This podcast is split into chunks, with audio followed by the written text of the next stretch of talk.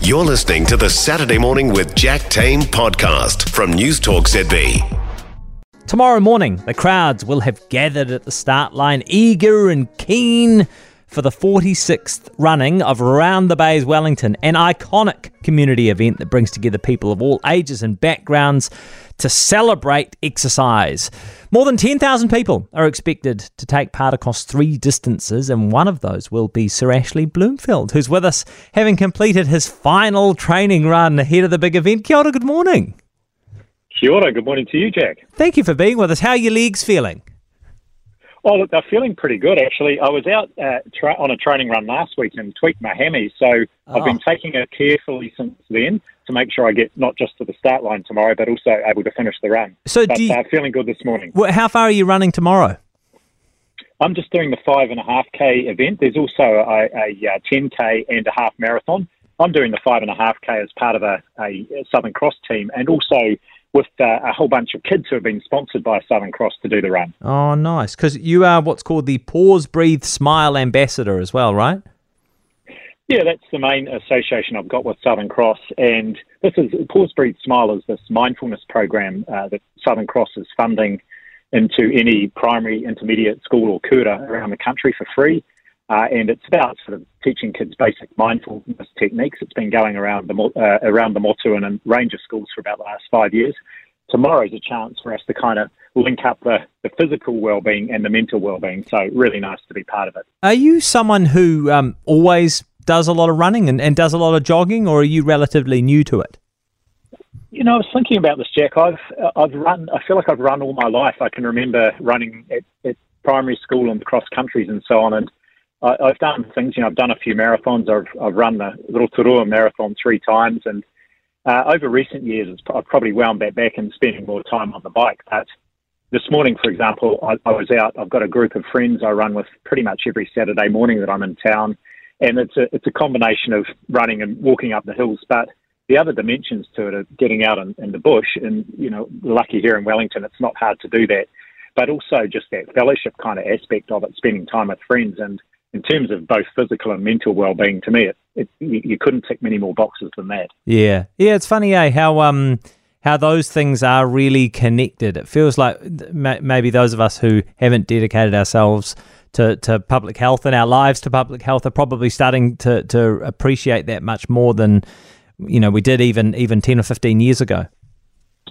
Yeah, look, I think the evidence around the benefits of physical activity for mental well-being is, is really strong, and I sort of half jokingly say that if physical activity was a drug, um, and you could, you know, market it, you'd be wealthier than Elon Musk.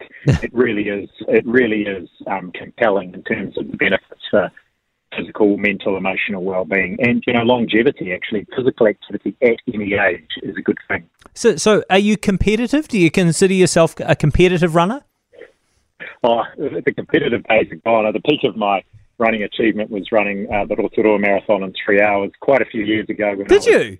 younger and a lot fitter. Yeah, which is it's not spectacular, but it's a reasonably handy time. That, that's very handy. Yeah, congratulations. That Yeah. is that's for for for a for an you know for an amateur runner. That that's an impressive time. That's a bit of a milestone, right? Yeah, it was a milestone at the time. I dare say I'm um, I'm not not competitive at all now, but there's one thing is I really enjoy running. Um, and you know the, the great thing about running is it's so accessible to anyone. All you need really is a pair of shoes. And I'm doing a bit of travel with my work at the moment, um, both domestically and internationally. Not very good for my carbon footprint, I should say, but all, the first thing that goes in the suitcase every time are running shoes and running gear because you, it, it's so portable. Yeah, I, I remember. Um, I remember the, this. I I read this massive interview with Barack Obama once after he'd been eh, president for the first term, and he was preparing to run and for, for a second term as president.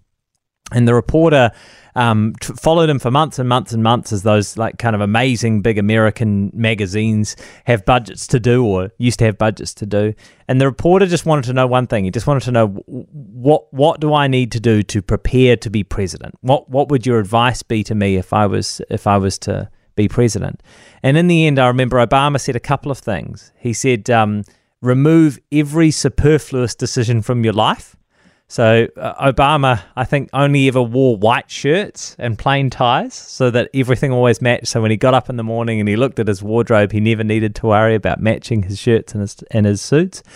And he said that uh, the other thing is prior- he prioritized exercise. So even as president, he would sit down with his diary at the start of the week and say, right, where are four occasions or five occasions where I'm going to be getting exercise? Which I think speaks to um, yeah, speaks to the, the the benefits of those, even if you're in a really high profile, high stress, high demand job, right?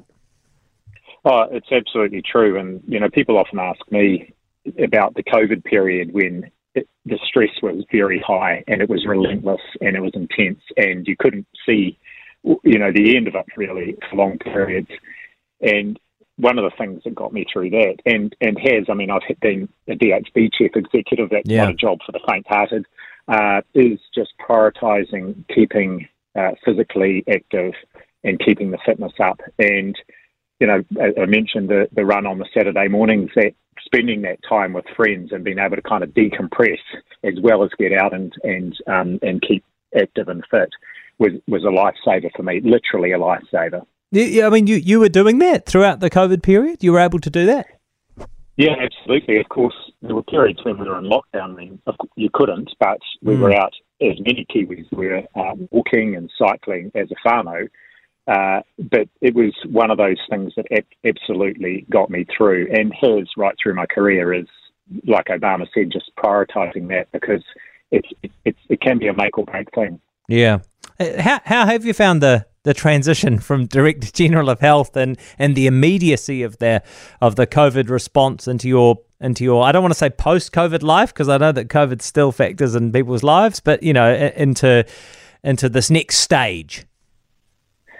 Yeah, it's been uh, a real pleasure actually. I, I mean, my, the stress levels have gone down a long way, and, and this is the thing, and you would people talk about this where you, uh, stress, being under constant stress, does affect us physically. And you know, my wife commented about a month after I finished, "You look five years younger," um, and it was just that not carrying that burden.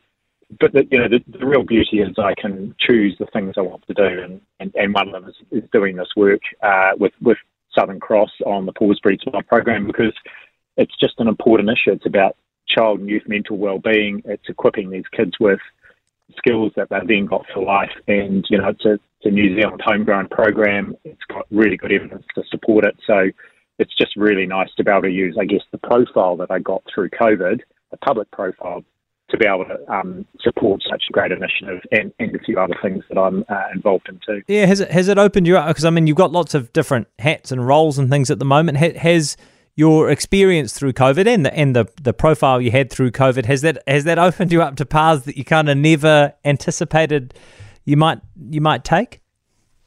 Oh, most definitely, and uh, some of that's about you know the opportunity to go and speak to groups of all shapes and sizes about the experience and about leadership and and, and life. Really, what I learned but also to be able to just sort of lend my voice and literally lend my voice to good causes. You know, I work with, um, I'm doing this work with Southern Cross, but also I work with uh, Women's Refuge, Oxfam, Wellington City Mission, just doing just simple things like doing voiceovers in a, a voice that obviously people recognise. Uh, is it's just nice to be able to do that, and of course, that's not something I'd ever thought would be a thing, but uh, yeah. it's, it's a real opportunity you said you've you've doing a little less running these days and a little more cycling. Does that mean you're out on your gravel bike? Oh yeah, we, you and I have had a chat about gravel grinders before, and um, uh, they're, they're, a great uh, addition to the stable, the, the, gravel grinder. So yeah, it's been I've been out a bit on that, and uh, over summer actually more on the mountain bike. Uh, and I dare say I've also added a, an, an e-bike to my, my oh. uh, stable more recently, which has been great. Uh, I, that gets it, actually more as a mode of transport getting around. I'm really enjoying in, if I need to go out and do an errand instead of thinking about I need to drive, I can just jump on the e-bike. Yeah. That's another opportunity just to plug that physical activity into daily life. Do you feel like you're cheating when you use the e-bike? Not a bit, not a bit. I mean, st- we're still based in Wellington, and, and as people may know, it can be quite a windy city. Yes. But the great thing is, you know, if there's a stonking nor'wester, I don't hesitate still to go out because you can just go out and you know put a little bit of power on the bike. Uh, and if, if people think you don't work on an e-bike, well, that's not the case. You've still got to put an effort in. Yeah. And uh, and so I guess the thing is that I'm actually doing more physical activity than I otherwise would be. Yeah, yeah, it's so good. My wife's got a got an e-bike. I've just got a regular bike, and I often tease her. But then every now and then, I'll just I'll just get I'll just take a ride on her bike instead of mine, and I'm always like, oh wow, this is this is very comfortable and convenient compared to slogging it up a steep hill, you know.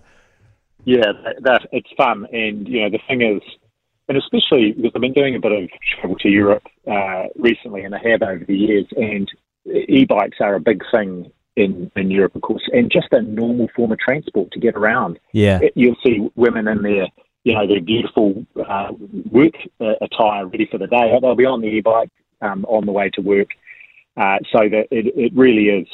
I mean, bicycles are a fantastic way to get yeah. around, but e-bikes are very much a transport option for the future, for the now and the future. Yeah. Well, look, good luck tomorrow. Are are you aiming for a time tomorrow, or are you just going to enjoy yourself?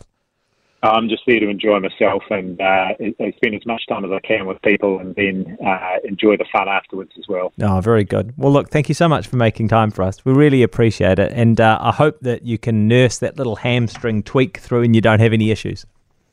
Thanks, mate. Appreciate it. Nice to chat. Sir Ashley Bloomfield there. He is the Pause, Breathe, Smile ambassador, and he'll be competing in Wellington's Round the Bays tomorrow alongside 10,000 others across three different distances. It um, always is, and no doubt tomorrow will be an amazing event. For more from Saturday Morning with Jack Tame, listen live to Newstalk ZB from 9 a.m. Saturday or follow the podcast on iHeartRadio.